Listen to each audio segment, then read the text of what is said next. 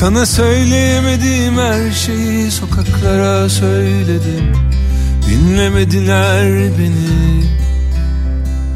Sana anlatamadığım her şeyi aynalara anlattım. Mutsuz insanlar gibi. Hikayeler tükendi Müzik sesi yükseldi. Konuşmak eskidendi Yalnızlara özendi gönlümüz Yemekler ayrı yendi Uzun bir film izlendi. Sonunda uyku geldi Geçen gün ömürden de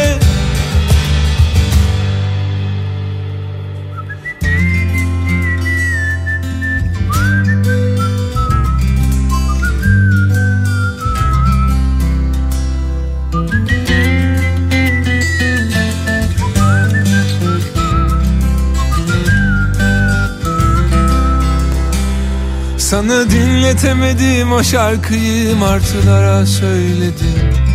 Belki severler diye Seni anlayamadım her günü sayfalara ekledim. Belki anlarlar diye.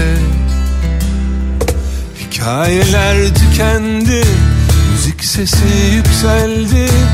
Konuşmak eskidendi Yalnızlara özendi gönlümüz Yemekler ayrı yendi Uzun bir film izlendi Sonunda uyku geldi Geçen gün ömürden de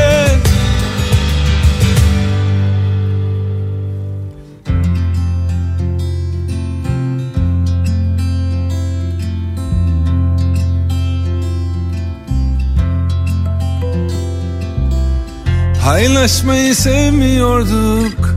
Bu kimsenin suçu değil. Maalesef bizim özelliğimiz. Anlaşmayı bilmiyorduk. Bu kimsenin suçu değil. İstemesek de öğreneceğiz.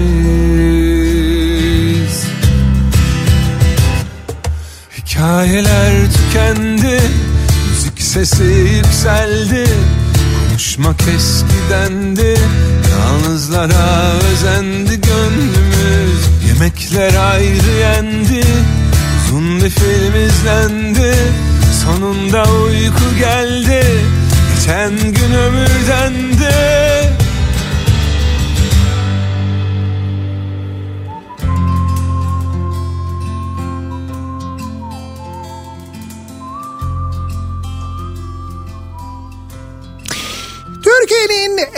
kafa radyosundan, kafa radyodan hepinize günaydın. Yeni günün sabahı günlerden perşembe tarih 21 Ocak 7'yi 6 dakika geçiyor saat.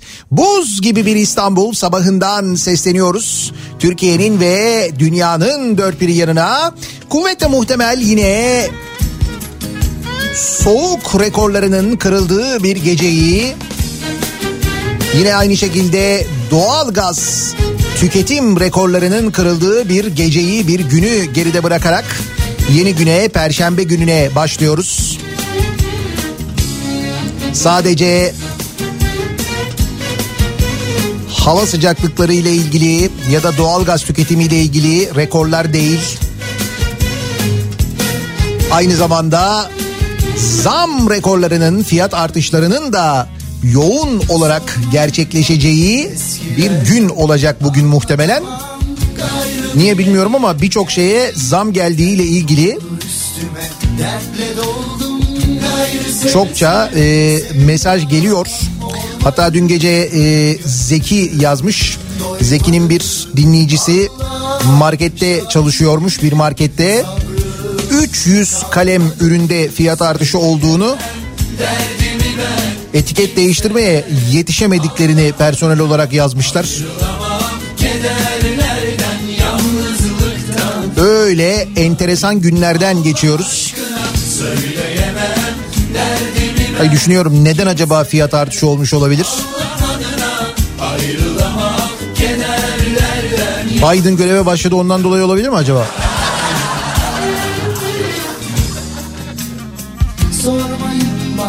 Eskilerden anlatamam. Gayrı bile bile gelmeyin yeter. Ne olur üstüme dertle doldum. Gayrı seve seve sevdam olmadı. Gönlüm doymadı. Allah şahidim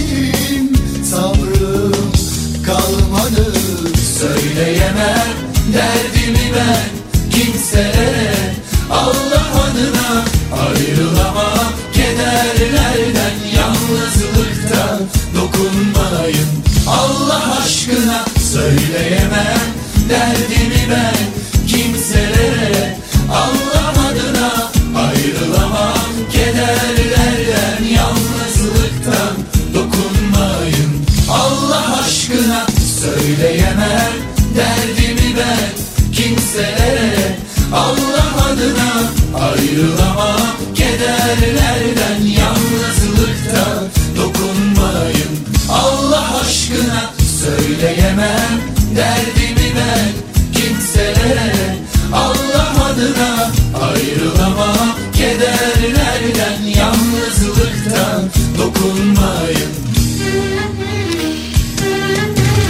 Antalya'dan bir dinleyicimiz yazmış.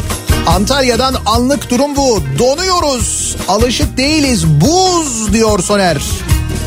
Kaç dereceymiş? 4 derece. 4 derecede mi donuyorsunuz?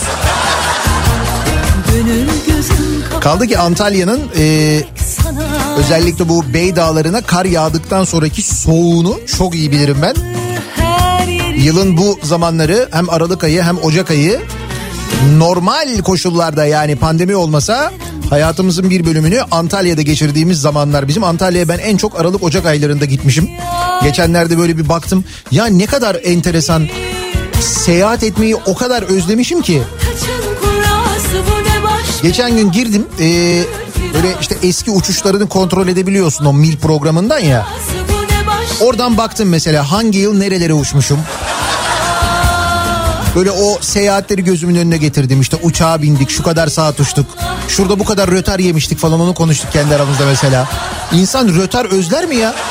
Rötar özledik yani. Sazlara, sözlere, sazlara eyvallah Aman bize nasip olur inşallah Boyuna da posuna da bin İşte o yılın o zamanları Antalya'daki o soğuğu çok iyi bilirim böyle hani Ankara'nın ayazına benzer bir acayip soğuk olur Ankara'da şey Antalya'da.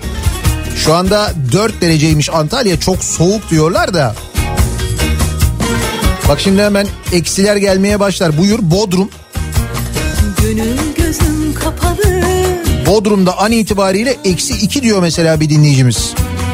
Bodrum eksi 2 öyle mi? Her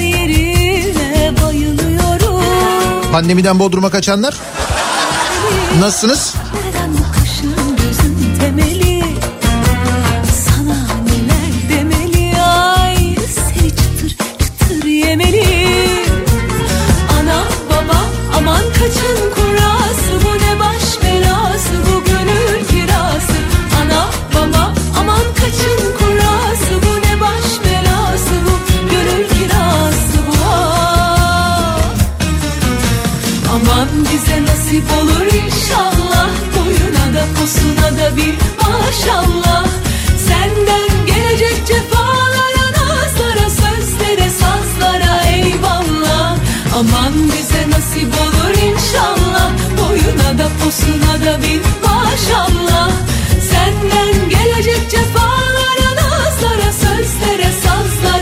Ankara'da neresi orası Ankara'da? Eksi 16. olur inşallah Eksi 16 mı? Bilecik merkez eksi 3 derece. İzmir Menemen eksi 1. Boyuna da da bir maşallah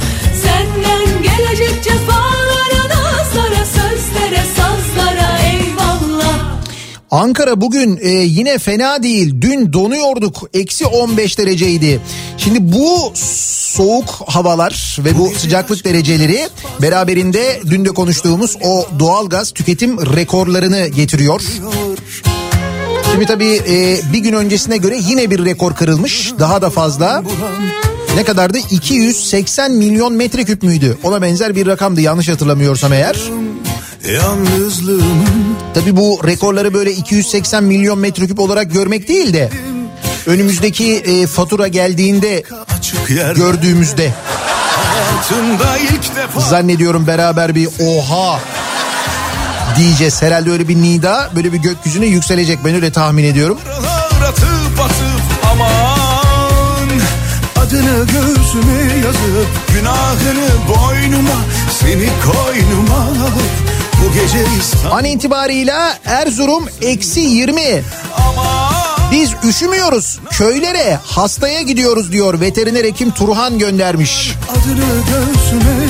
Yani bizim için diyor hayat normal sıradan devam ediyor. Eksi 20 derece. Bu gece İstanbul'u aşka boğazım var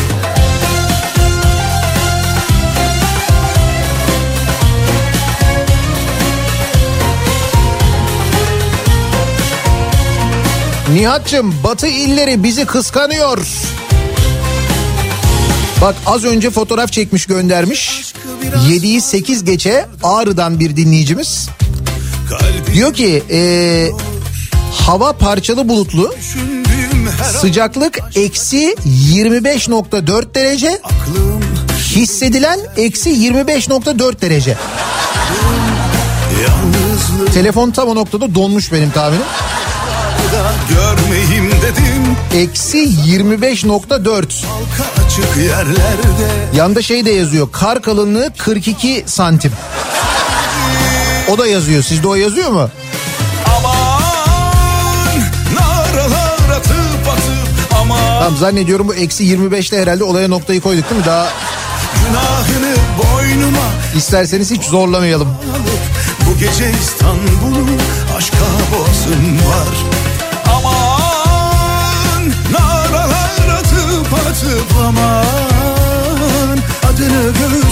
yazıp Günahını boynuma Seni koynuma alıp Bu gece İstanbul'u aşka boğazım var Fiyat artışları, zamlar. Şimdi bunlarla ilgili demin söyledim ya e, dün gece Zeki'nin yayınında Zeki'nin programında bir market çalışanı 300 kalem ürüne zam geldiğini fiyatlar fiyatların artışına yetişemediklerini etiket değiştirmeye yetişemediklerini yazmış. Zeki de onu Twitter'da paylaşmış. Bir dinleyicimiz de diyor ki e, biz diyor ambalaj üretiyoruz. e, plastik plastik ithalatının yasaklanması yani bu geri dönüşüm hani şu çöplerin Türkiye'ye getirilişi mevzu vardı ya Avrupa'nın çöpleri Türkiye'ye geliyor diye artık gelmeyecek. Bu e, fiyatları her şeyde arttıracak çünkü e, biz ambalaj üretiyoruz ve ham madde geri dönüşümümüzün kilogram fiyatı 4 lira arttı. Şimdi dolayısıyla e, plastik ham maddesinin fiyatı yükselince bu her şeye zam manasına gelecek diyor. Bu gece Yani tüm ambalajlara ambalajlara zam gelince de tüm ürünlere aynı zamanda zam gelmiş olacak. Böyle bir durum yaşanacak. Aslında bunu yaparak hata yaptılar diyor ama bildiğim kadarıyla Avrupa Birliği ile alakalı zaten o karar. Yoksa biz kendi kendimize yok almayalım Avrupa'nın çöpünü demedik. Avrupa dedi ki yeter artık dedi Türkiye'ye verilmeyecek. Ben öyle oldu diye biliyorum ama. Fakat bunun da ucu bize patlıyor. Buyur.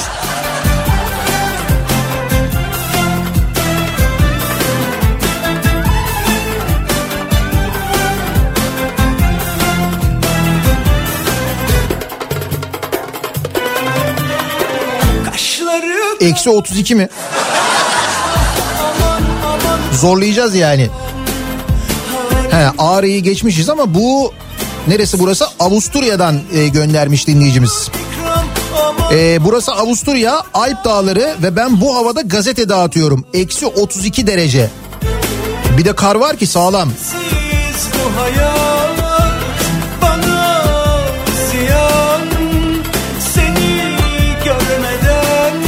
Bu arada İzmir'e e, geçmiş olsun.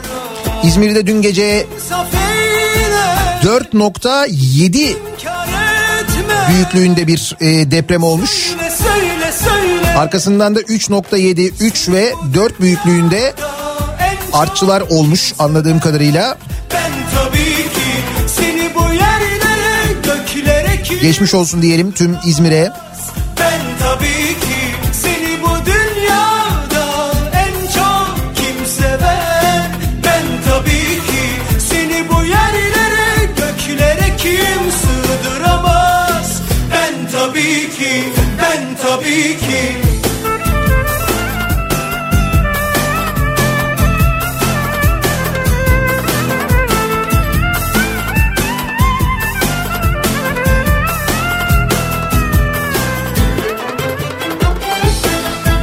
Bir de mutlu olanlar var. Eskişehir'de iki gün eksi 20'yi gördük. Bugün eksi 7 bahar havası gibi geldi. Sıcaklıklarda bir miktar yükselme olacak bugünle birlikte. Tam da söylediğiniz gibi. Meteorolojinin e, tahminleri, öngörüleri o yönde. Ancak doğu için fena soğuklar ve kar yağışı uyarısı var onu söyleyelim. Kaldık işte Ağrı'dan şu saatte gelen mesajı duydunuz. Dün İç Anadolu'daki o soğuklar şu anda Doğu Anadolu'ya ulaşmış vaziyette. Bir iki gün orada epey bir soğuk olacak. Sensiz bu hayat bana ziyan Seni görmeden geçen günler bana haram İnsaf eyle Antalya'da Serik'teyiz. Burada da eksilerde hava seraları don vurmasın diye soba yakıyoruz sabaha kadar. Eşikten diyor Zeynep. Ben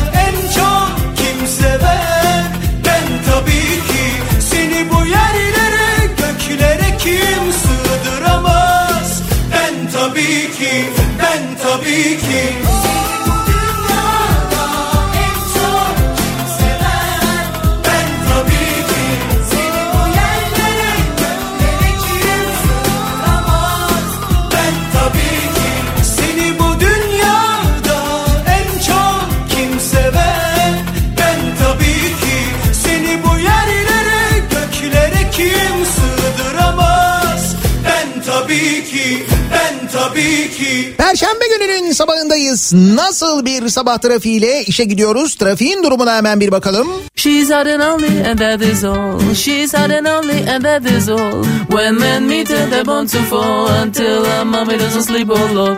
She's hot and only, and that is all. She's hot and only, and that is all. When men meet her, they're bound to fall until her mommy doesn't sleep alone.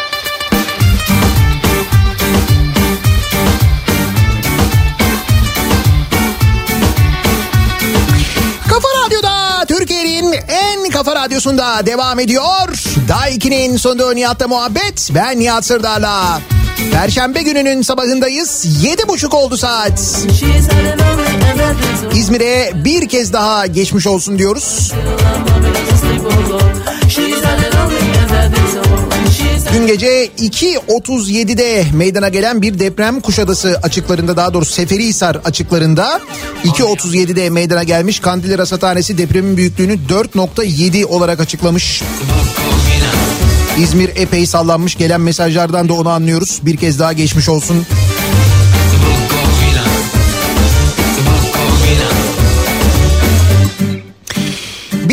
Dinleyen Türkiye'nin dört bir yanındaki eczacılar için bugün önemli gün e, önemli bir gün. Türk Eczacıları Birliği bugün itibariyle 15 gün boyunca eczane çalışanlarının ve eczacılık fakülteleri stajyer öğrencilerinin aşı yaptırabileceğini duyurmuş.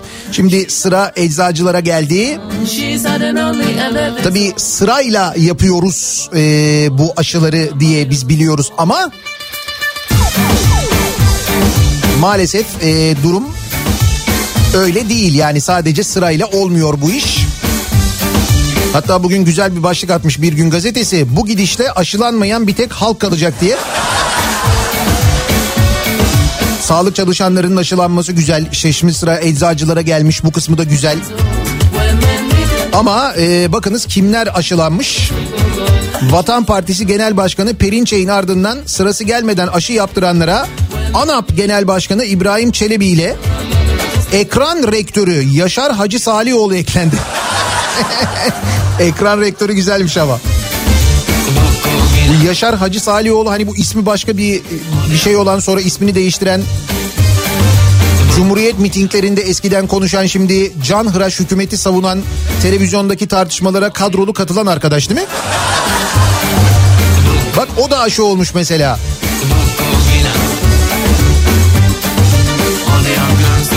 Meclis Başkanı Mustafa Şentop'un milletvekillerinin de aşı önceliği olması gerektiği şeklindeki açıklamasını eleştiren Türk Tabipler Birliği Genel Sekreteri Vedat Bulut öncelikli risk grubundakiler aşılanmadan siyasi parti lideri veya milletvekili olma avantajıyla aşı olmak doğru değil diye konuşmuş.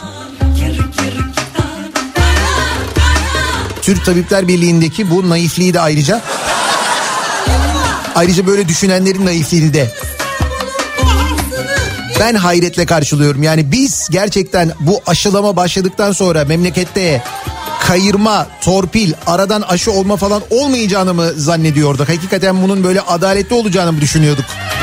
Bunu neye dayandırıyorduk? Bu arada bu 3 milyon aşının haricinde aşı geldi mi? Hala gelmedi mi? Çünkü gelse canlı yayın falan olur bilmiyoruz. O konuda hala bir bilgimiz yok. Neyse en azından bugün eczacılar için güzel haber buna sevindik. Kaydaya, kaydaya. Mersin'e gidelim.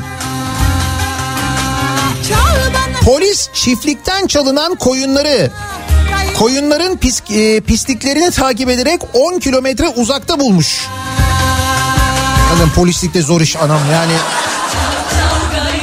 Mersin'de polis ekipleri hayvan çiftliğinden çalınan koyunları dışkılarını takip ederek yaklaşık 10 kilometre uzaklıktaki ahırda buldu. Amirim çok uzağa gitmiş olamazlar. Nereden anladın? Ya çok sıcak bunlar daha ya. Of! Bugün de ters edelim. Gel bize ters edelim. 100 koyun çalınmış bu arada ya Toroslar'da. Yani Toroslar ilçesinde. Daha ne hırsızlıklar göreceğiz. Daha ne hırsızlıklar göreceğiz. Ya da şöyle de diyebiliriz. Daha ne hırsızlığı göreceğiz. İşte maalesef onun sonu gelmiyor. İlla bir şeyler çalınıyor. İşte dün konuştuk ya. Kardan adam çalınır mı ya? Kardan adam çaldılar İstanbul'da. Kardan adam. İş o noktaya gelmiş vaziyette. Şimdi hal böyle olunca insan bu haberlere şaşırmıyor. Şimdi bak mesela e, oyna. madalya çalanlar var. Tabii ki edelim. Evet programımızın Wushu bölümüne gelmiş bulunuyoruz. Ya her gün bir haber olur mu ya bu Wushu Federasyonu ile ilgili? Her gün bir şey çıkıyor ve hiçbir şey yok. Farkında mısınız bak? Aylardır konuşuluyor bu konu. Bu hele bu ara böyle neredeyse her gün bir usulsüzlük çıkıyor. İşte bak daha dünkü gelişme. Bunlar kendileri sahte federasyon kurmuşlar diye e, Avrupa e, Türkiye'yi federasyondan çıkardı. Yani federasyon üyeliğini askıya aldı. Uluslararası federasyon üyeliğini askıya aldı Türkiye'nin. Buna rağmen hala Spor Bakanlığı'ndan konuyla ilgili işte araştırıyoruz, soruşturuyoruz, onu yapıyoruz, bunu yapıyoruz gibi hiçbir açıklama yok. Farkında mısınız? Geldi geçer. Korkuyorlar mı acaba? Ya şimdi bunlar Bushucu bizi fena döverler falan diye. Yok canım koskoca spor bakanı korkar mı ya? Hiç sanmıyorum. Hayır yine ne olmuş? Wushu'da yeni perde şampiyonlukları da sahteymiş. Al buyur şampiyonluk çalmışlar.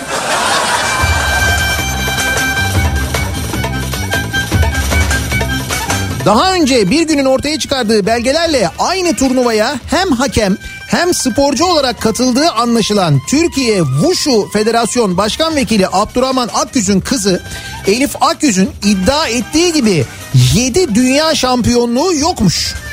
Akyüz 7 defa dünya şampiyonu olduğunu iddia etse de Uluslararası Wushu Federasyonu'nun resmi sitesinde yer alan bilgilerde bu sayı sadece 1. 2011'de Ankara'da düzenlenen Dünya Şampiyonası'nda birinciliğe uzanan Elif Akyüz'ün o şampiyonluğu da büyük tartışma yaratmış. Abdurrahman Akyüz'ün kızının şampiyon olması için hakemlere Rolex saat ve bir miktar para verdiği iddia edilmiş. Rolex. Bu Wushu önemli bir şey herhalde ya. Elif Akgüz'ün kazandığını iddia ettiği diğer 6 dünya şampiyonluğuysa resmi şampiyonluk statüsü taşımıyor.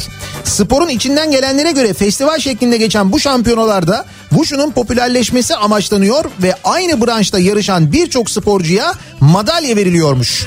Ayrıca Abdurrahman Akgüz'ün diğer çocukları Necmettin Erbakan Akgüz'ün iddia ettiği gibi 5, Fatma Akgüz'ün ise 3 dünya şampiyonluğu da bulunmuyormuş. Bu iki sporcunun da düzenlenen hiçbir resmi dünya şampiyonasında madalya kazanabilmiş değilmiş. Çok güzel kız annem Azıcık boydan kısa kız annem Böyle yapabiliyoruz yani öyle mi? Kısa kız annem Oh ninayı ninayı kız annem de gel oynayı oynayı kız annem Oh ninayı ninayı kız annem de gel oynayı oynayı Bak söylüyorum geç kalıyoruz kuralım şu okey federasyonunu. Türkiye'nin en çok üyesi olan federasyonu oluruz. Bir kere oyunu oynamak için kafadan dört tane oyuncu lazım. Ve düşünün ki Türkiye'de ne kadar çok okey oynayan insan var, ne kadar çok kıraathane var. Elmayı Şu okey federasyonunu bir kursak var ya yani... Ya arkası gelir öyle böyle değil. Ayrıca niye biz bu milli sporumuzu dünyaya tanıtmıyoruz? Bizden başka hiçbir yerde oynanmıyor. Bunu yayabiliriz çok böyle değişik formlarda bak kendi kendimize başka oyunlar da üretiyoruz. Eskiden normal oynarken sadece çanak oynarken şimdi yok 101'i var onun. Efendime söyleyeyim işte böyle Trabzon usulü denen bir usulü var öyle oynanıyor. Bir sürü usulü var mesela. Kategoriler yani.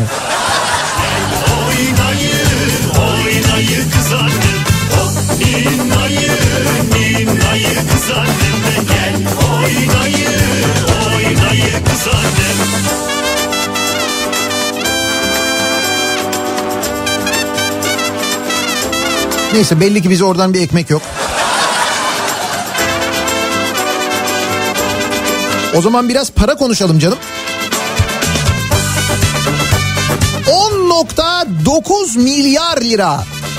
10.9 milyar lira. Nedir bu rakam? Tahmininiz var mı? 10.9 milyar lira. Yani eski parayla söylersek 10 katrilyon 900 trilyon lira. Bu 10.9 milyar deyince anlamayanlar oluyor da.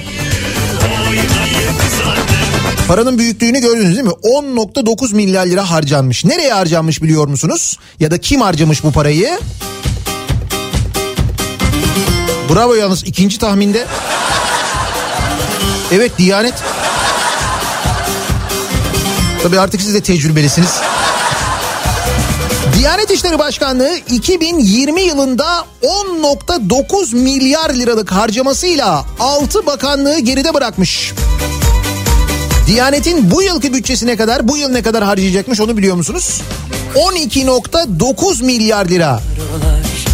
Hani kapasam gözleri karşımda sen vardın Diyanet geçen yıl dışişleri, enerji ve tabi kaynaklar, kültür ve turizm, sanayi ve teknoloji, çevre ve şehircilikle ticaret bakanlıklarından fazla harcama yapmış. Hani kapasam gözleri karşımda sen vardın Hani aşkta mesafe yoktur falan Kaldı ki burada 6 bakanlık diyor ama mesela dışişleri bir, enerji ve tabi kaynaklar, enerji tabi kaynaklar ayır onları 3. Kültür ve turizm 5. Sanayi ve teknoloji 7. Çevre ve şehircilik 9. Tabi bunlar ayrı ayrı aslında biz birleştiriyoruz yani. Ama en güzeli çevre ve şehircilik. Bakan hem çevreye bakıyor hem şehirciliğe bakıyor. Süper. Bu iş olur diyorum sana ben Tutma tutma tutma tutma elinden kayar böyle Yalnız 10.9 milyar lira nedir ya? Hani biz böyle konuşuyorduk işte Denizli'de 40 milyona Türk hamamlı bina. Yok efendim işte Bodrum'da denize nazır böyle bir tesis falan diye ama. Ve bu sene 12.9 milyar lira harcayacakmış Diyanet. Biz bu durumdayken yani. Esnaf kredisini ödeyemezken, vergisini ödeyemezken. Ha tabii bu paralar bu arada nasıl harcanacak? Tabii para toplanacak halktan ki bu paralar bu 12.9 milyar lira Diyanete aktarılacak değil mi? Peki o paralar nasıl toplanacak? Düşman Bir temas bir koku bir ses Bil bakalım nasıl toplanacak. olmalı Yarın da olmalı Kasma kasma kasma kasma kasma Şimdi e, salgın var, dükkanlar kapalı, mecburen kapalı yani. Hani mesela dükkanlar açık da insanlar sokağa çıkmıyor, harcama yapmıyor durumu da değil. Yani dükkanlar kapalı. Şimdi hal böyle olunca hiç satış yok, sıfır. Ama buna rağmen tıkır tıkır devlet vergi almaya devam ediyor değil mi? Bu salgın döneminde yani geride bıraktığımız dönemde 2020 senesinde hani insan en azından şey diye düşünür mesela. Hani devlet e, destek olmak maksadıyla işte vergiyi mesela almaz ya da daha az vergi alır ya da insanlar vergi ödeyemezler falan diye düşünüyorsun ya. Vergi uzmanı Doktor Ozan Bingöl 2020'de salgına rağmen vergi tahsilatının yüzde 6.2 artışla 833 milyar lira olarak gerçekleştiğini söylemiş. Bak 2020'de bırak azalmayı devlet daha fazla vergi toplamış. İşte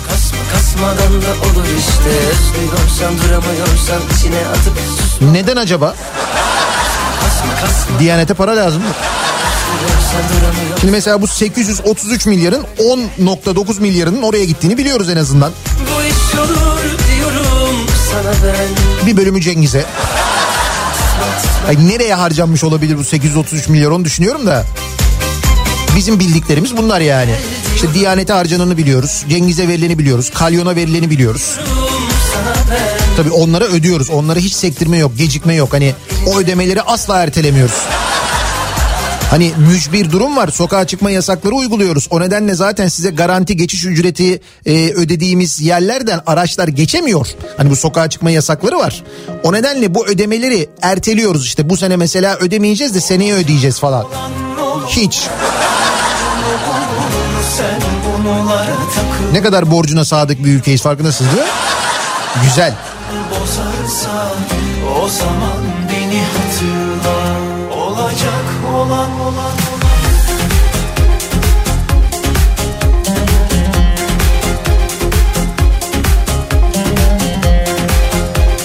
Ama bak paraların nereye harcandığı ile ilgili yani işte bu az önce söylediğimiz mesela geçen sene yüzde 6.2 daha fazla vergi ödemişiz ve 833 milyar lira tahsil edilmiş ya bizden. Ki bunun e, bunların tamamı vergi değil bu arada. Cezalar var. O cezalarla ilgili de konuşacağız. Ama bu paralar nereye harcanmış? Dilden çıkan Şöyle bugüne kadar millet bahçelerine 16 milyar lira harcanmış. Şimdi de AKP'li belediyeler millet kıraathaneleri için milyonlarca lira harcayacakmış. Mühim. Diğer kıraathaneler kapalı, millet kıraathaneleri onlar Ayrıca geçen yıl 42 ilde yapımı süren cezaevleri için 4.4 milyar lira aktarılmıştı.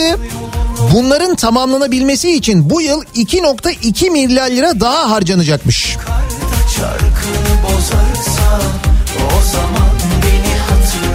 Ne yapıyoruz? Millet Kıraathanesi ve cezaevi yapıyoruz yeni. Bingöl Solhan'a 2.1 milyon liralık millet kıraathanesi yapılacakmış mesela.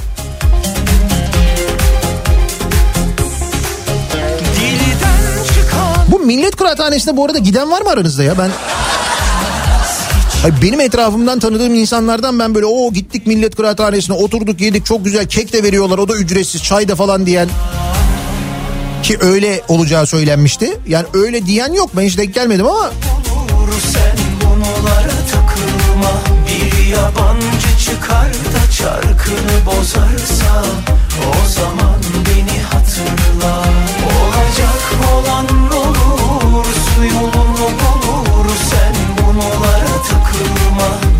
yabancı çıkar da çarkını bozarsa O zaman beni hatırla Ben sana yüzüm döndü Şimdi işte tam da bu rakamları konuştuğumuz günlerde yani e, 833 milyar lira e, toplamışız ya yani toplanmış ya bizden kaynak. Tam o tarifin rakamsal karşılığı bu işte hani kaynak nerede diye soruyorlar. Kaynak halkımız halkımız diyordu ya Ahmet Davutoğlu.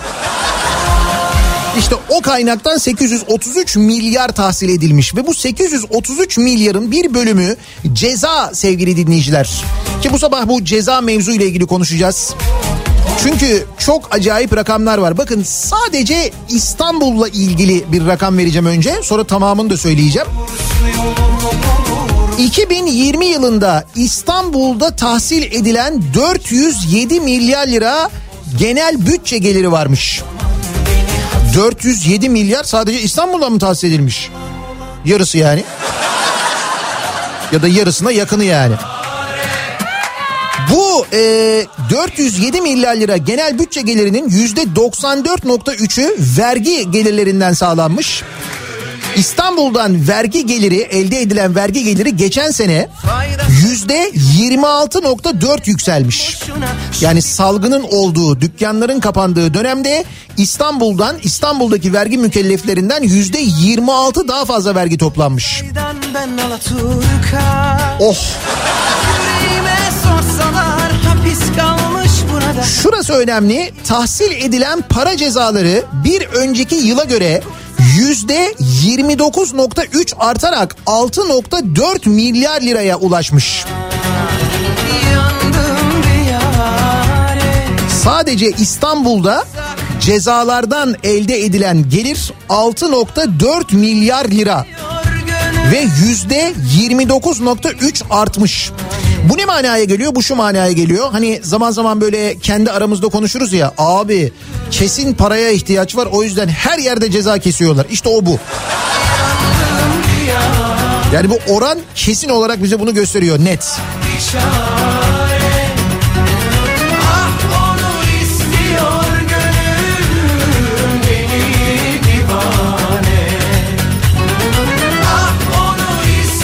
Tahsil edilen para cezaları yıllık yüzde 29.3 artarak 6.4 milyar liraya ulaştı. Bu sadece İstanbul için bakın öyle dinleyin. Para cezalarının yüzde 56.1'i idari para cezalarından, yüzde 36.3'ü vergi cezalarından, yüzde 6.6'sı diğer para cezalarından ve yüzde 1'i de yargı cezalarından tahsil edilmiş. Yüreğime sorsalar 2020 yılında idari para cezalarının tahsilatı bir önceki yıla göre yüzde 97.8 artarken maske vergi cezalarının tahsilatı ise yüzde 16.6 azalmış. Şimdi bu dediğim gibi sadece İstanbul'da olan Türkiye genelinde ne kadar e, ceza tahsilatı yapılmış 2020 yılında yani ne kadar ceza kesilmiş 15.8 milyar lira.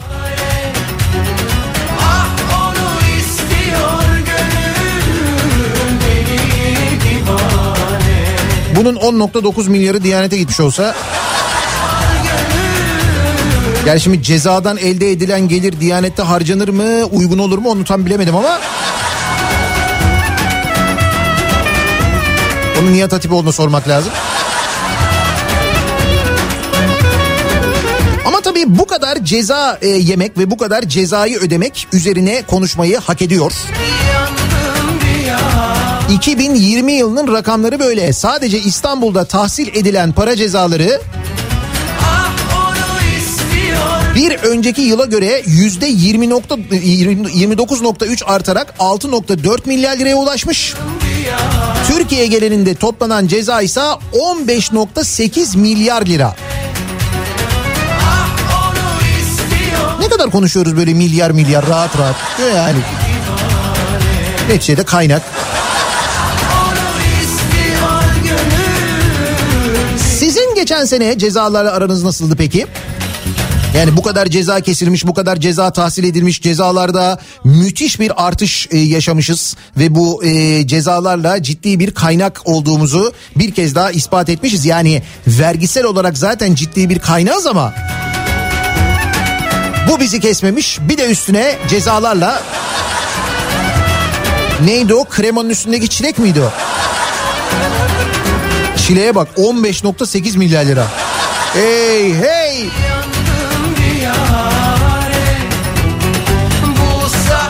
Bakalım geçen sene ne cezaları ödemiş bizi dinleyenler? Sizin geçen sene cezalarla aranız nasıldı diye soruyoruz. Benim cezam bu sabahın konusunun başlığı olsun. Geçen sene gelen cezalarla ilgili konuşuyoruz. Artık idari ceza mı olur? Trafik cezası mı olur? Başka bir vergi cezası mı olur? Başka bir şey mi olur? İstiyor Bakalım devletimiz bu ceza konusunda ne kadar hassas çalışmış ki böyle yüksek bir gelir elde edilmiş takdire şayan gerçekten de. Sosyal medya üzerinden yazıp gönderebilirsiniz mesajlarınızı. Benim cezam bu sabahın konusunun başlığı. Twitter üzerinden yazıp gönderebilirsiniz bu başlıkla mesajlarınızı. niyatetniyatsırdar.com elektronik posta adresimiz. Bir de WhatsApp hattımız var 0532 172 52 32 0532 172 kafa. Buradan da ulaştırabilirsiniz bize mesajlarınızı. Reklamlardan sonra yeniden buradayız. Kafa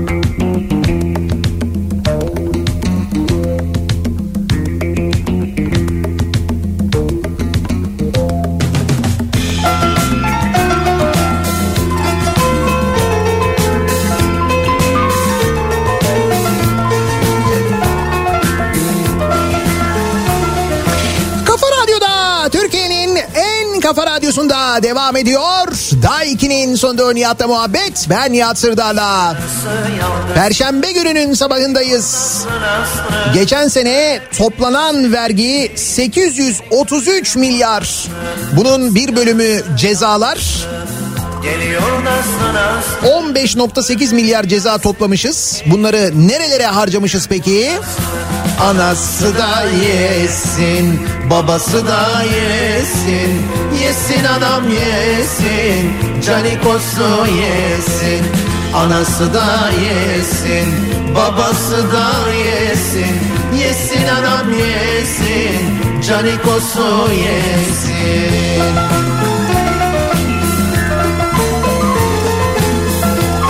En azından nereye harcadığımızla ilgili biraz da olsa bilgi sahibiyiz bak o da güzel. Yani bu kadar para toplanıyor. 800, 833 milyar para toplanmış. İşte vergi gelirleri, cezalar, şunlar bunlar hepsi toplam. Ki geçen sene %6.2 artmış bu arada gelirler, vergi gelirleri. Vurdu Bunların tıkır tıkır ödendiği yerleri de biliyoruz. Bir türlü ödenmediği ya da ödenmek istenmeyen yerleri de biliyoruz. Bunların içinde 15.8 milyar lira ceza ödemişiz ve geçen sene Türkiye gelirinde toplanan ceza miktarı da yani kesilen ceza miktarı da dolayısıyla epey bir artmış. Bu oran sadece İstanbul'da %20 29.3 artmış. da yesin Sizin geçen sene yani 2020 senesinde cezalarla aranız nasıl diye sorduk dinleyicilerimize. Yesin Babası da 45 yaşındayım. İstanbul doğumluyum. Ee, 30-11-2020 arabamla ilk defa şu balıkçıları seyredeyim dedim. Final 132 lira ceza. Yeminle baktım oradaki arabaların plakaları bezle kapalı. Bu da suç. Fatih'ten Murat mesela benim cezam bu diyor. Geçen sene böyle bir 132 lira ceza yemiş. Balıkçıları seyrediyorsun diye mi? Hatalı park ettiğin için, yanlış durduğun için bu mobil EDS arabaları var. Hiç görüyor musunuz onları? He, onu görüyorsunuz o da sizi görüyor onu söyleyeyim de. Bunlar o iş ne olduğunu anlamıyorsun o mobil EDS ile çat diye ceza geliyor. O plakalarını örtenler o mobil EDS'yi bildikleri için örtüyorlar. Sensizliğin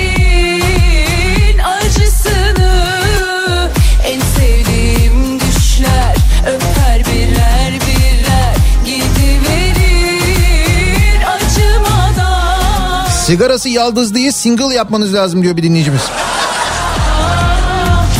Bir gün yapacağım zaten bu söylediğim şarkılardan bir albüm yapacağım. Ve işte telifler biraz şey o yüzden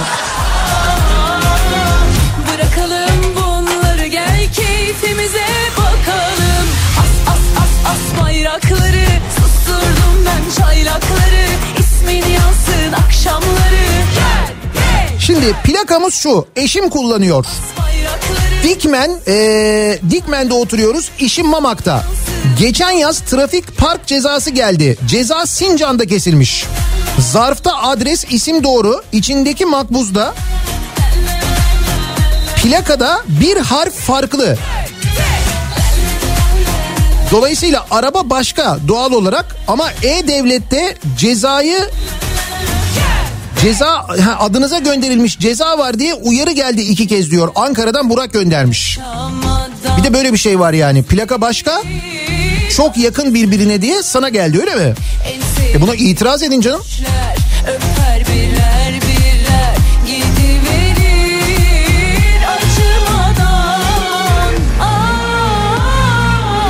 Çalıştığım firmanın araç filosunu kontrol ediyorum diyor Erdal. hikayem Toplam 95 binek araç var. 10 yıldır yıllık ceza ortalaması 30-35 adetti. 2020'de toplam ceza 90 küsür oldu. Hiç görmediğim ceza maddelerinden tutanak düzenlenmiş. Sırdım ben çayla 61'e 1B sol şeride park cezası ilk kez geldi mesela. Bunun da e, ceza yani cezaya tabi olduğunu ve yasak olduğunu biliyorsunuz değil mi? Hani o arabayı mesela trafiğin gidiş yönünün aksine park ediyorsunuz ya. Ha işte o yasak. Ben ondan Amerika'da bir ceza yedim. Hani böyle karşı tarafta mesela yolda gidiyorsun e, gittiğin istikametin karşı tarafında e, boş park yeri görüyorsun böyle kafadan dalıyorsun geri geri yanaşıyorsun ya çat işte onunla ilgili ceza kesilmeye başlamış. Diyor ki e, Erdal kusuru varsa mutlaka ceza olsun eyvallah ama bu talimatla olunca insana biraz koyuyor diyor. Ya yarın başka bir talimat gelirse iki katı yapın bu cezaları.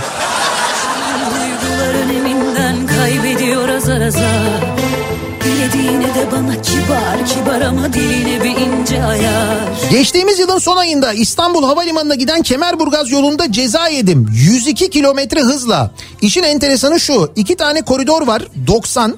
Ceza gelince şaşırdım. Ben koridora dikkat ettim diye. Sonradan bir baktım sivil trafik ekipleri yazmış cezayı.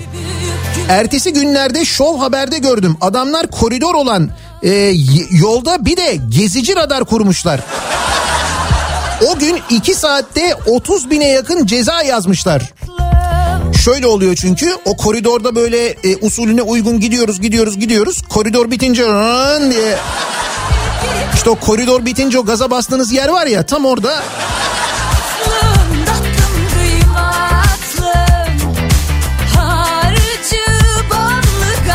fakat hangi emniyet yetkilisinin aklına geldiyse vallahi bravo yani acayip bir kaynak yakalamışlar güzel o.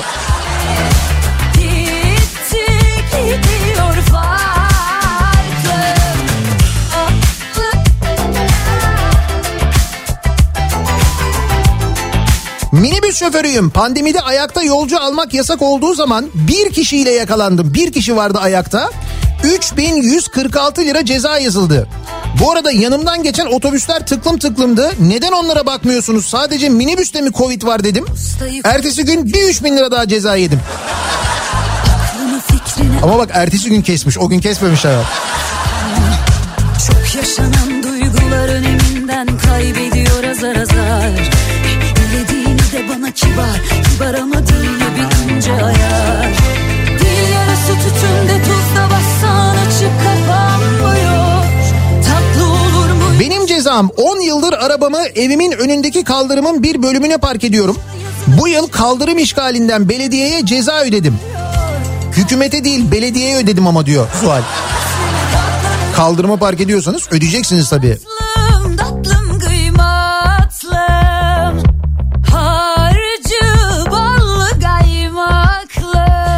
43 yaşındayım. Bu yaşıma kadar 6 trafik cezası yedim. Garip olan bunun 3'ü geçtiğimiz yıl oldu diyor Tolga. Ya bu 2020 gerçekten iyi ceza yaptı yani. Hayır rakamlar da ortada canım görünüyor işte.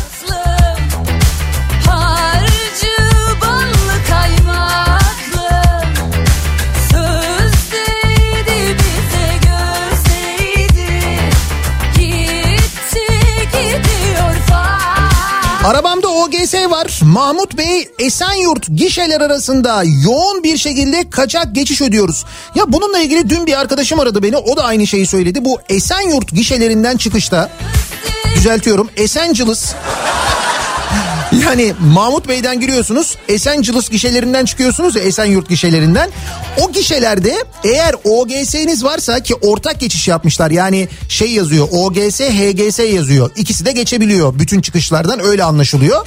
Tabelalardan öyle anlaşılıyor. Ama OGS'niz varsa e, kaçak geçiş e, yazıyor. Ve sizden kaçak geçiş ücreti talep ediliyor. Şimdi diğer gişelerde şöyle bir şey var onu biliyorum. Hani senin OGS'n var ama diyelim HGS'den geçtin ya da HGS'n var ama OGS'den geçtin. Yine de o ikisi birbirini görüyor. Fakat bu Esenyurt gişelerde bir sıkıntı var. Görmüyor bunlar birbirini ve her seferinde gidip itiraz etmek gerekiyor. Sürekli karayollarından cezalar geliyormuş. Bu cezalarla ilgili itiraz etmişler karayollarına. Demişler ki ya böyle bir şey var. Karayolları demiş ki biz bir şey yapamıyoruz. Ben de bunun üzerine arkadaşıma dedim ki ya ne yapacağız dedi. Dedim ki basit ben böyle durumlarda hep aynı çözüm önerisini sunuyorum. Sahil Güvenlik Komutanlığı'na başvuracaksınız. Böyle karayollarının sorumluluk alanında olan ama karayollarının çözemediği bir şey olduğu zaman kim çözecek bunu? Sahil Güvenlik Komutanlığı çözecek. Arayın dedim sahil güvenlik komutanlığını söyleyin Esenyurt gişelerde böyle bir problem var karayolları çözemedi siz çözer misiniz diye. Hemen çözüyorlar. Denizim yok ama aslan gibi Toplandık mı kıyamet? Döneriz burada yaş gibi. Aslına baksan sen gibiyim. Dinmek bilmez rüzgar gibi. Köz burada alev alsak Zıplayalım gel yanmış gibi.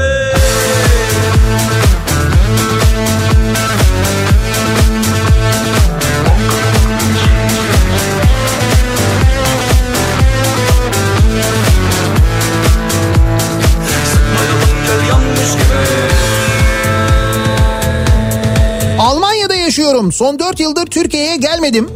Ama siz o köprülerden geçmiyorsunuz diye benim ödediğim vergilerden o köprülere para kesiliyor. Siz bu tarafta da vergi ödüyor musunuz ya? Ödüyorsanız ne mutlu bize. Onun için pay çoğalıyor da onun için söylüyorum. Hiç gitmediğim Esenboğa yolunda radar cezası yedim. İlginç olan araba ve ben o gün Eskişehir'de iş yerindeydik. Ve arabam da ceza yazılan hıza ulaşmayan eski bir arabaydı. İtiraz ettim haliyle diyor Cemil. Ee, kaybettim bir de dosya masraflarını ödedim. Ne demek kaybettim ya? Esenboğa yolunda ceza yiyorsun. O gün Eskişehir'desin. Bununla ilgili itiraz ediyorsun. Nasıl kaybediyorsun? Eskişehir'de olduğunu ispat mı edemedin acaba? Öyle mi oldu?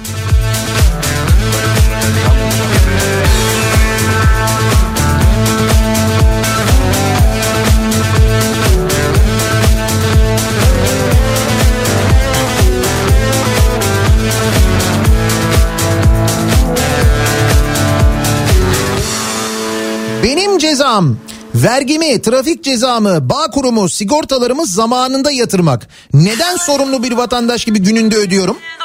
Cezanın üzerine bir ceza vardır. Cezayı gününde ödemek. Biz gününde ödüyoruz. Ondan sonra gününde ödemeyene çat bir tane yasa çıkıyor, af çıkıyor. Aslında bu da bir nevi ceza. Tabii düşündüğün zaman cumartesi yanımda yoksun iyi mi böylesi Aklım almıyor geldiğin yer neresi Nasıl bir galaksi Eline beline dokunamaz oldum Su gibi tenine Taksiciyim İstanbul Havalimanı'na yolcu götürdüm. Yolcum misafirini alıp geri gelecekti. Havalimanı geliş kısmına girdim diye ceza yedim. Ben de ne olduğunu anlamadım diyor Aytaç. O sırada bakarken etrafa ne kadar büyük burası ya falan derken çat.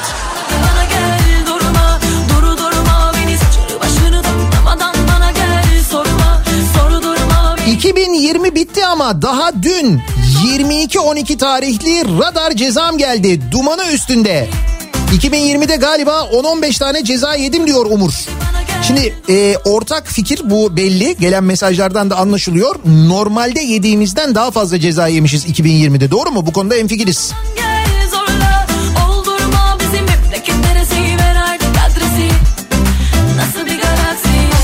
Evet Çorum mağdurlarından mesajlar geliyor. Çorum'un nesi meşhur? Nesi meşhur? Leblebi değil radarı meşhur. En son ne zaman geçtiniz Çorum'dan? Bir geçin bakalım Çorum'dan. Ama e, şöyle bir durum da var. İşe yarıyor. Orada amaç ceza değil. Oradaki trafik kazalarını azaltmak. Kazalar da acayip azalmış vaziyette.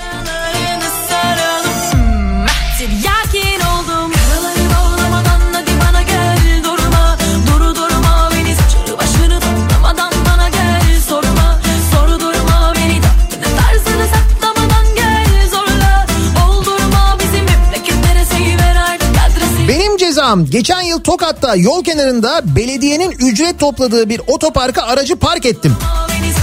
Park ücretini ödedim. Eşimle gezerken emniyetten aradılar. Aracınızın yönü ters düzeltmezseniz ceza keseriz dediler.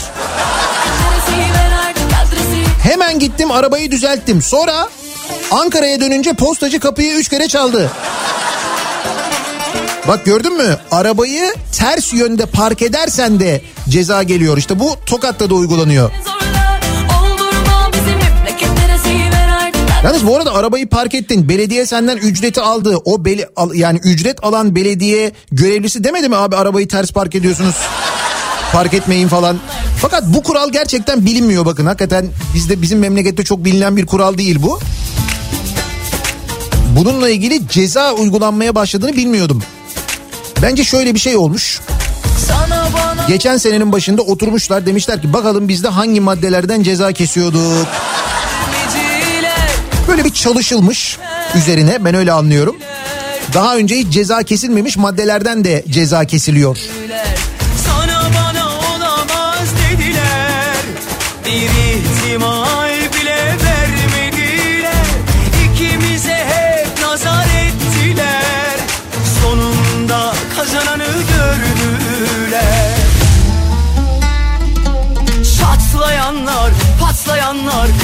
Kıskananlar bir dursun Aşkımız ona buna ona buna kapak olsun Gelene de geçene de dersin Geçen yıl toplam 4 ceza yedim. 3 tanesi şehir içi hız. Ve genelde 80 olan yerde 81 gibi. Bir tane de çalışma saati içinde olmadığım bir yerde başka bir ceza geldi diyor Cenk. Patlayanlar Kırmızı ışıkta dururken çizgiye değdiğimiz için ceza yedik. Fren lambamız e, lambamız da yanıyordu. İtiraz ettik. Değmeseydiniz o zaman çizgiye diye reddedildi. Seve seve ödedik. Bence herkes yılda en az bir ceza ödeyerek ülke ekonomisine katkıda bulunmalı zaten diyor Furkan. Furkan ikna olmuş. İhtimal bile vermediler Hasetlik Avrupa yakası E5'te hız kameraları çalışmıyor sanmayın. Aralık ayında iki defa sabah 5.15'te iki hız kamerası arası ortalama 91 kilometre yaptığım için iki defa 288 lira ceza geldi. Sonunda kazananı gördü İşte onun bir sınırı var ama zaten orada yazıyor. Şimdi 80 yazıyor. Yani onun üzerine %10 koyuyorsun 88. O 89 olduğu zaman ceza çat çalışıyor çalışıyor. Bütün radarlar çalışıyor. Söyleyeyim hepsi full çalışıyor. Ona buna ona buna kapak olsun Gelene de geçene de ders olsun Ders olmazsa o olsun Çatlayanlar Patlayanlar Çatlayanlar Patlayanlar Kıskananlar bir dursun. Aşkımız ona buna ona buna kapak olsun. Gelene de geçene de ders olsun. Ders olmazsa o olsun. Aşkımız ona Hayatımda ilk ve tek cezam. Tam Aziz Nesinlik. Şöyle ki İnegöl'de Atatürk Bulvarı üzerinde park için tek çift gün uygulaması şeklinde park ediliyor. ders olmaz Cumartesi akşamı park ettim. Pazar sabahı 9'da kahvaltılık alışverişi yapmak için evden çıktım. Aracımı karşı yöne park edecektim ki o da ne 4 dakika önce ceza kesmişler. Sonrasında caddeyi takip altına aldım. Aynı binada oturduğumuz dayılarım aynı şekilde pazar günleri araçları öğle saatine kadar ters yönde bırakıyorlar ama ceza yemiyorlar. Ben de sinirlendim. Trafiği arayıp dayımın arabasının plakasını ihbar ettim. Ne deseler beğenirsiniz. Pazar sabahları vatandaşa biraz esnek davranmak gerekir. Duygulandım ve vatandaşlığımı sorgulamaya başladım diyor Erdinç.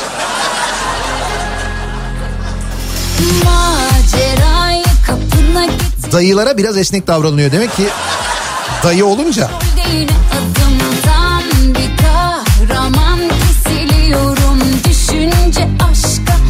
Kurusun tabiatım Yaklaştığında yaz Kuzey Marmara Otoyolu'nda gişelere gelmeden önce pusu var. Şimdi tabii pusu demeyelim de ona ama gerçekten insan bazen kendine tuzak kurulmuş gibi hissediyor. O ağrına gidiyor yani. Ama şöyle bir zorunluluk var o da aklınızda olsun. Eğer bir yerde bir radar uygulaması yapılıyorsa o uygulama ile ilgili mutlaka uygulamadan belli bir mesafe önce bir uyarı tabelası konulması gerekiyor.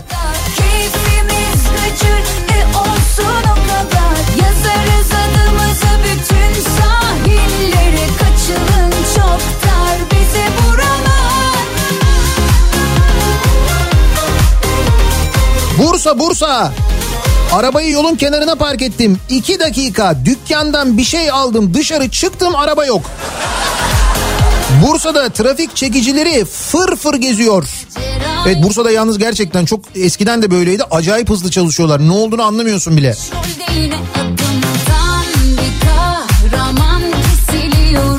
Düşünce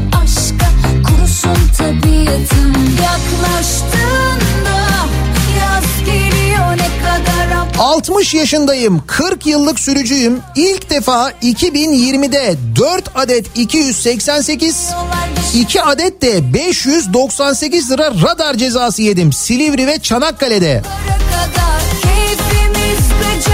Çanakkale yolları da acayip. Hele Tekirdağ üzerinden giderseniz Çanakkale'ye of. Ayıpsın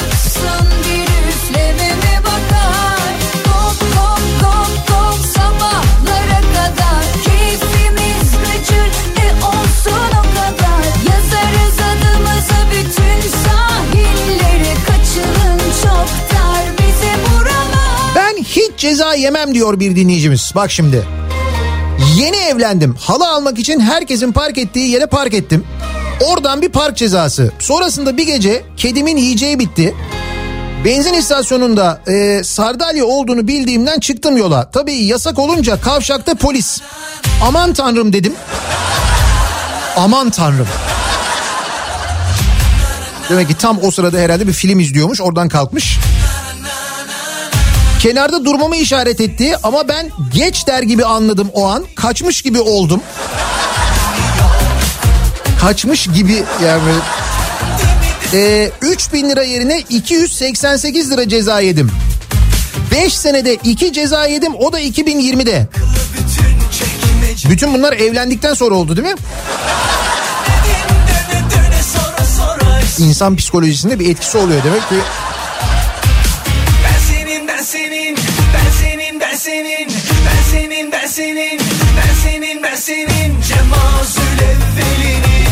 Nihat Bey Samsun Belediyesi'ndeki kasadan çıkanı bir daha okur musunuz? İstek üzerine kasadan çıkanları okuyoruz. Böyle bir şey var mı canım? Ne kadardı? 137 bin euro muydu? Bak euroyu hatırlıyorum. Hatta dün TL diye söyledim akşam hemen düzelttiler. Sonra 1050 tane çeyrek altın vardı. En dikkat çekici olanlar bunlar olmuş demek ki. 5 kilo külçe altın vardı galiba.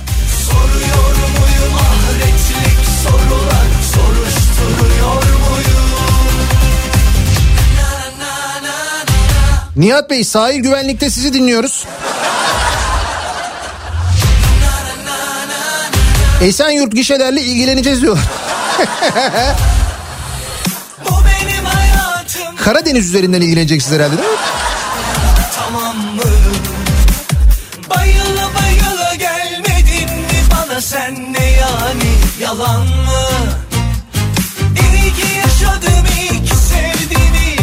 Ekim ayında Küçükçekmece Şadırvan Sokak'tan geçerken ters yön ihlal cezası geldi. 1228 lira.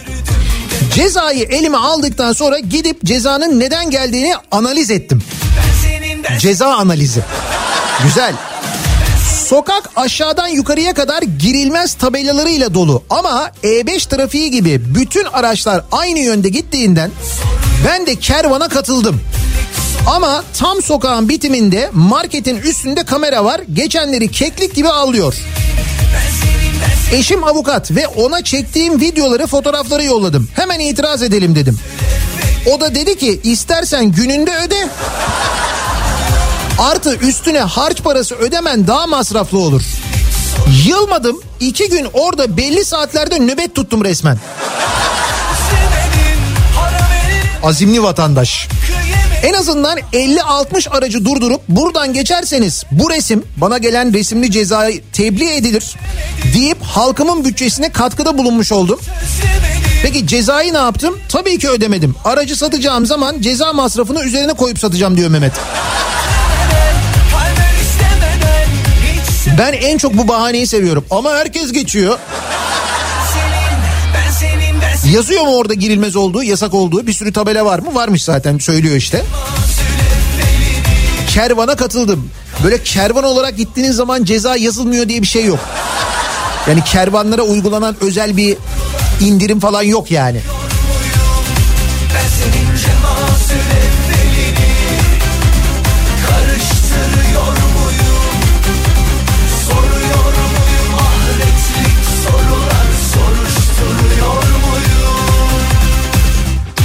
Bak bu çok güzel. Nevşehir'de öğretmen arkadaşım arabayı park edip okula geldi. Park yerinde arabasına başka bir araba çarpmış. Arkadaş ceza yedi. Çünkü arabayı ters park etmiş. Eh, bak gördün mü bu ters park etmek nelere sebep oluyor. Ters park etmeyin arabanızı.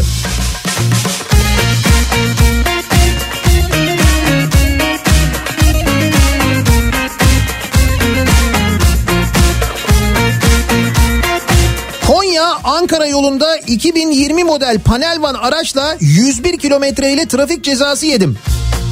Memur arkadaş bile isyan etti. Ya 90 model Şahin 130'la gidiyor sen 101 ile ceza yiyorsun aşk olsun demiş. Ne yapsın memurlar da eğleniyorlar artık artık yapacak bir şey yok. Hayır eğlenmezsen bu kadar çok cezada kesilmez ki canım.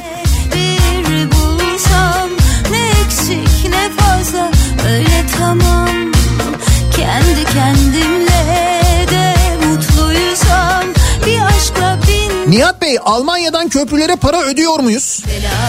Siz karar verin. Konsoloslukta pasaport uzatma 120 euro artı dışarıdan gelen foto kabul edilmiyor. Oradaki makineden çekiliyor 10 euro artı ikamet güncelleme 6 euro. Ne oluyor yani? Pasaport yenileme yaptığınız zaman 120, 130, 136 euro ödüyorsunuz öyle mi? Almanya'da konsolosluğa. Eşim Alman vatandaşı o değiştirmek istediği zaman pasaportunu her şey dahil 28 euro tutuyor. Sizce ödüyor muyuz? Evet siz de kısmen ödüyormuşsunuz.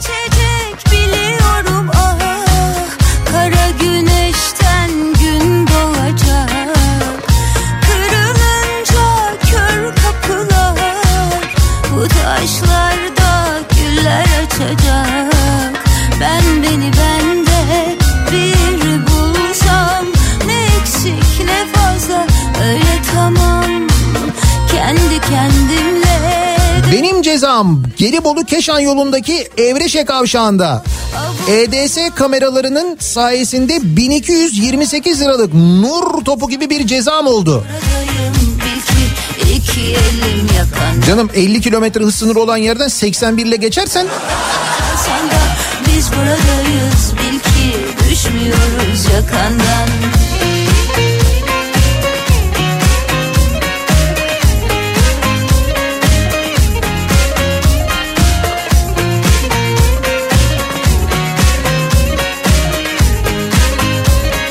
Eskişehir'de de şöyle bir şey oluyormuş.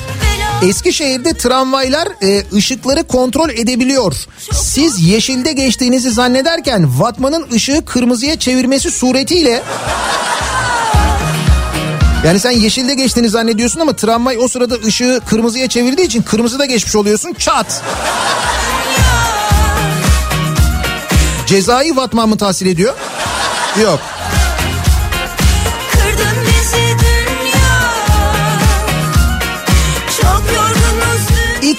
2020 yılında Türkiye geleninde toplanan ceza 15.8 milyar lira olmuş sevgili dinleyiciler. Sadece İstanbul'da tahsil edilen ceza bir önceki yıla göre %29.3 artmış ve 6.4 milyar lira olmuş. Bu da belirgin bir ceza potansiyelimiz olduğunu ve bu potansiyelimizin ciddi manada değerlendirildiğini gösteriyor. Biz de soruyoruz sizin yediğiniz ceza ne? Cezalarla aranız nasıldı 2020 yılında diye.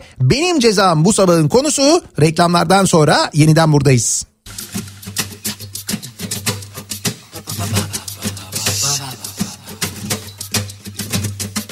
Yeah.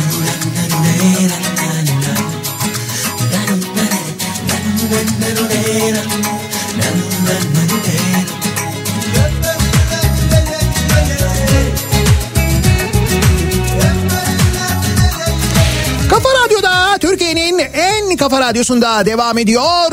Daiki'nin sonunda Nihat'la muhabbet. Ben Nihat Sırdar'la. Perşembe gününün sabahındayız. Tarih 21 Ocak. Yine başım dönüyor Dün gece iki buçuk sularında İzmir'de Seferihisar açıklarında meydana gelen bir deprem var. Boğaziçi Kandilli Rasathanesi 4.7 büyüklüğünde e, açıkladığı depremi İzmir'de epey bir hissedildi. İzmir'e bir kez daha geçmiş olsun. An itibariyle Türkiye'nin en soğuk şehri Ağrı sabah yayına girdiğimizde bir dinleyicimiz göndermişti. Eksi 24 dereceyle işe gidiyoruz diye. Şimdi meteorolojiden gelen bilgi de teyit ediyor. Eksi 26 hatta orada verilen bilgi. bile Kimi Sabah saat 7'de bu hava sıcaklığı eksi 26.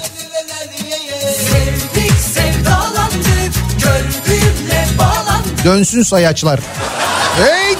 Olmaz olmaz Duysa alem duysa Dert etme derdim buysa Cezalarla ilgili konuşuyoruz. Benim cezam bu sabahın konusunun başlığı. Geçtiğimiz yıl 2020 yılında Türkiye'de toplanan ceza 15.8 milyar lira olmuş. Bu belirgin bir ceza yeme potansiyelimiz olduğunu işaret ediyor. Bu potansiyelin de devlet tarafından artık kullanıldığını çok net bir şekilde değerlendirildiğini bize gösteriyor. Bu bir taraftan tabii kurallara uymayı öğrenme konusunda işe yarayabilir bir durum. Ama bir yandan tabii ekonominin bu halinde ister istemez bütçede delikler açıyor.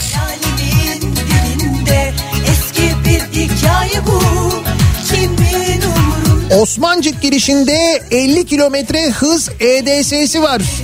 Para basıyor diyor dinleyicimiz. Var var o 50 kilometre olanlar var. Şimdi bak yeni bir e, uygulamaya geçiliyor. Türkiye genelinde muhtemelen bu sene yayılacak o. Bu potansiyel daha da artacak. Türkiye genelinde PTS denen bir sistem var. Plaka tanıma sistemi. Bu plaka tanıma sistemleri işte böyle taklar şeklinde yolun ortasında duruyor. Onda sadece kameralar var. Bunlar işte emniyetin kullandığı araç plakası tespit etmek maksatlı kullanılan bir sistemdi. Şimdi bu sistemleri iki PTS kulesi arasını hız koridoruna çevirme şeklinde kullanmaya hazırlanıyor emniyet Türkiye geleninde. İşin pilot uygulaması Ankara çevre yolunda yapıldı yapılıyor. Ankaralılar biliyorlardır. Dolayısıyla bu seneye bu 19.8 milyar var ya ben sana söyleyeyim rahat 25. Yani eğer bu sene bu PTS işi başlarsa duysa Dert etme buysa Artık ayrı gayrı Her gün yollardayım diyor Mustafa. Evim Balıkesir merkezde, işim Çanakkale ve ilçelerinde. Ezine, Sinekçi, Güvebalan, Lapseki EDS'ler, Biga hız koridoru. Sabit ve gezici radarlar dahil 2 yıldır hiç trafik cezası yemedim diyor. Kurallara uyarsak yemeyebiliyoruz da işte bak örnek var. Ayrı gayrı olmaz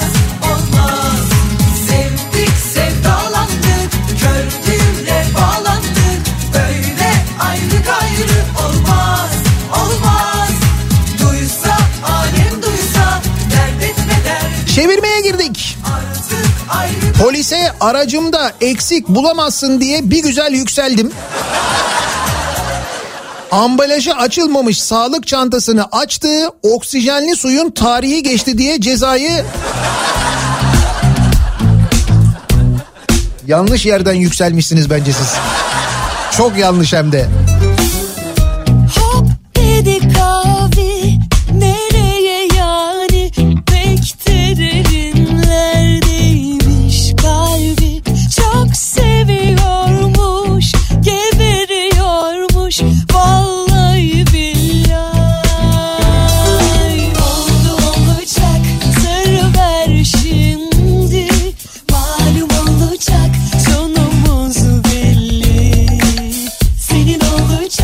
Sistemin adı OHTS. Ankara'da başladı, yakında bütün Türkiye'de. OHTS neymiş ya? Otomatik hız tespit sistemi mi acaba? İsmi de bir rahatlatıyor ama demiş bak. OHTS, oh TS.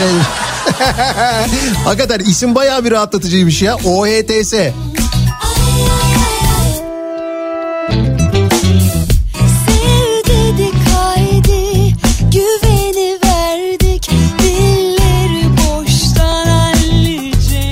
Uşak Banaz'da 79 kilometre ile EDS'den 1000 lira ceza yemiştim diyor bir dinleyicimiz.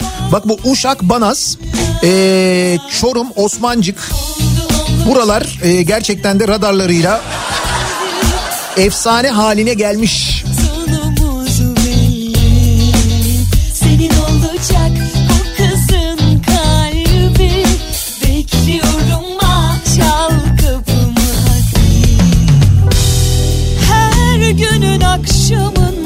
Mersin'de polislerden ya da gizli radarlardan ceza yiyen yok.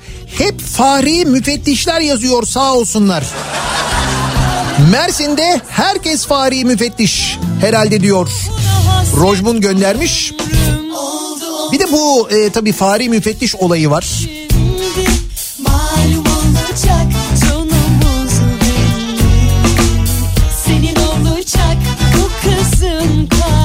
Kalbi Avcılar gişelerinden Hadımköy yoluna döndüğünde meydana gelen bir kaza var. Evet şimdi gördüm ben de kazayı. Daha yeni olmuş.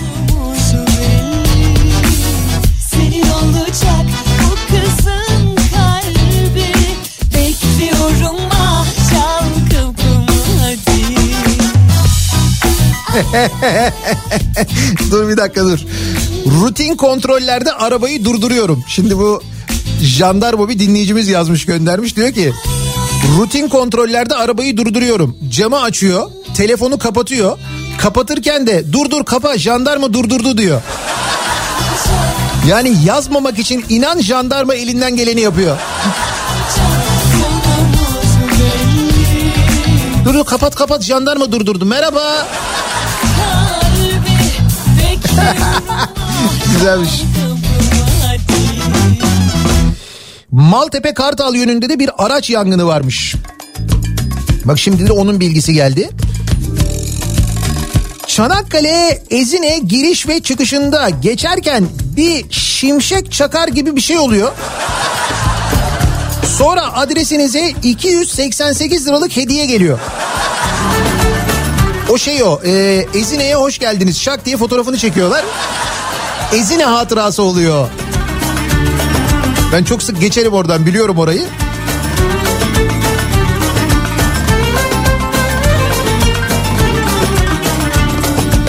Beylikdüzü Haramidere hız koridoru bir buçuk yıl sonunda geldi. Ben de bu cehennem 488 liracık.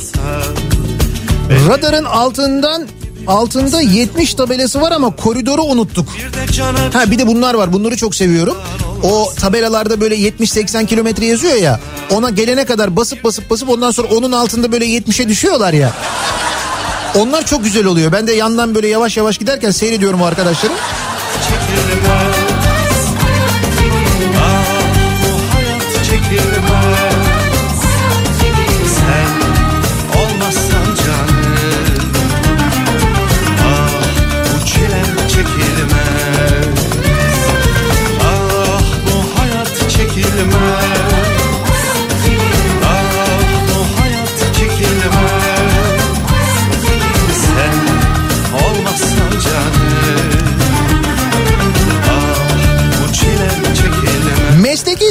Sebeplerle ben Adana'da eşim Ankara'da yaşıyorduk. Nihayet ayrılık bitti.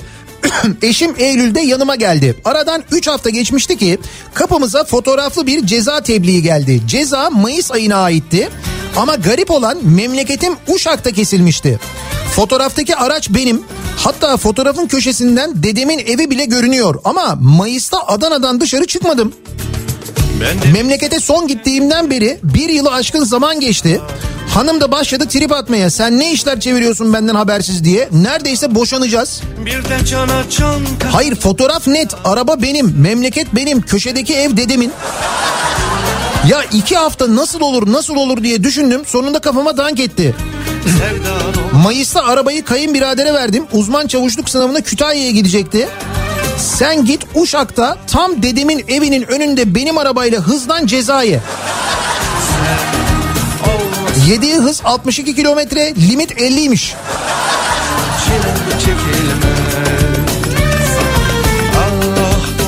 Bir de böyle talihsizlikler var değil mi?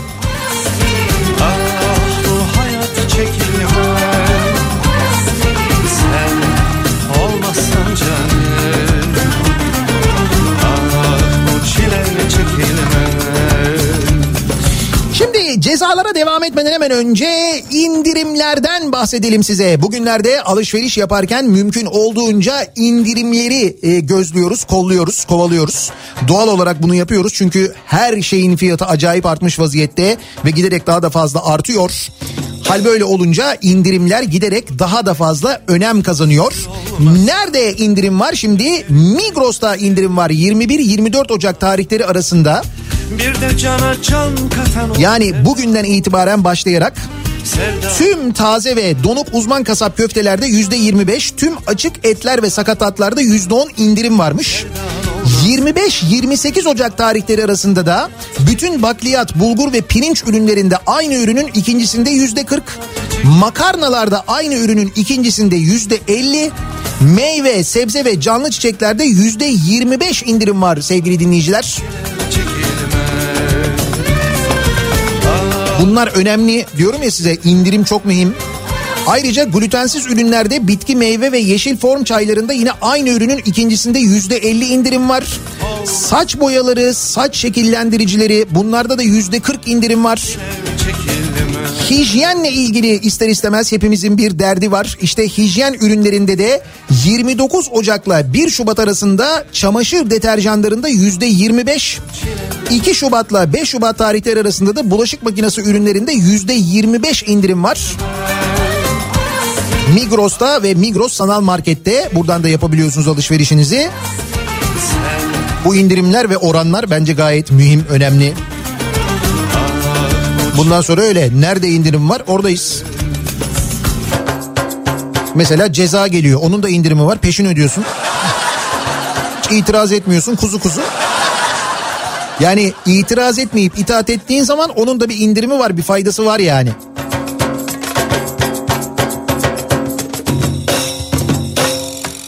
Gönlümde bu dinmek bilmez sızı olmasa Malkara Yaman Peynircilik önünde çok ceza yedim.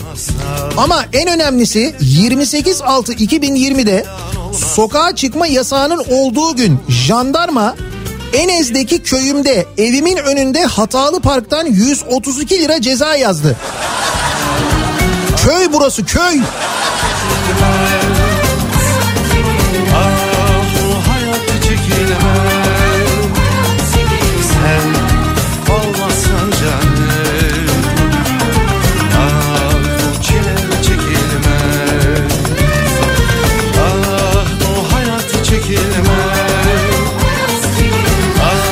Bunu yıllar önce başka bir dinleyicimizden e, duymuştuk. 2007 yılında Eskişehir'den Ankara'ya gelirken arabamı çevirdiler. Arabanın sigortası bitmiş, muayene bitmiş hiç bilmiyorum. Memur bey geldi, evrakları aldı baktı. Amirim VIP geldi dedi. Kapımı açtı. Çok hoşuma gitmişti. Makbuzu elime verip arabayı parka çekince anladım VIP'yi. Amirim VIP geldi ya. Hoş geldiniz. Buyurun çay.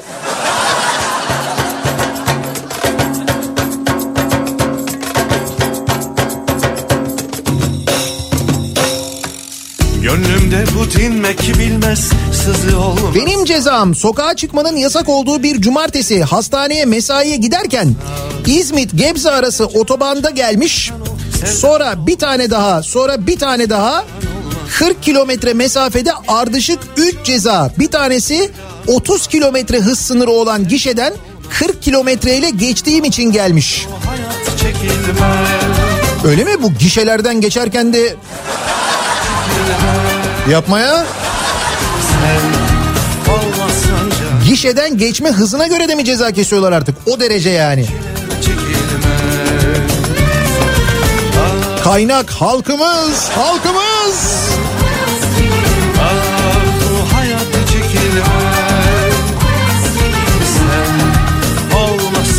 canım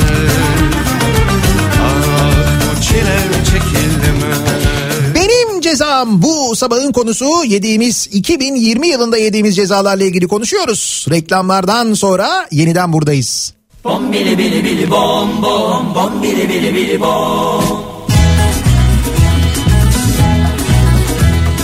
Bom bili bili bili bom bom bom bili bili bili bom.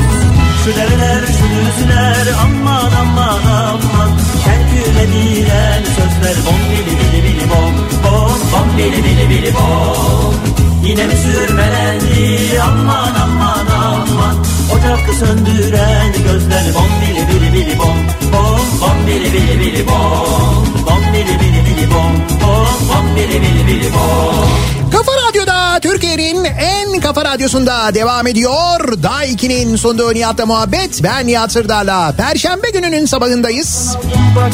Cezalarla ilgili konuştuk. 2020 yılında Türkiye'de toplanan cezalar gerçekten e, ciddi bir miktar tutuyor ve rekor kırmış vaziyette.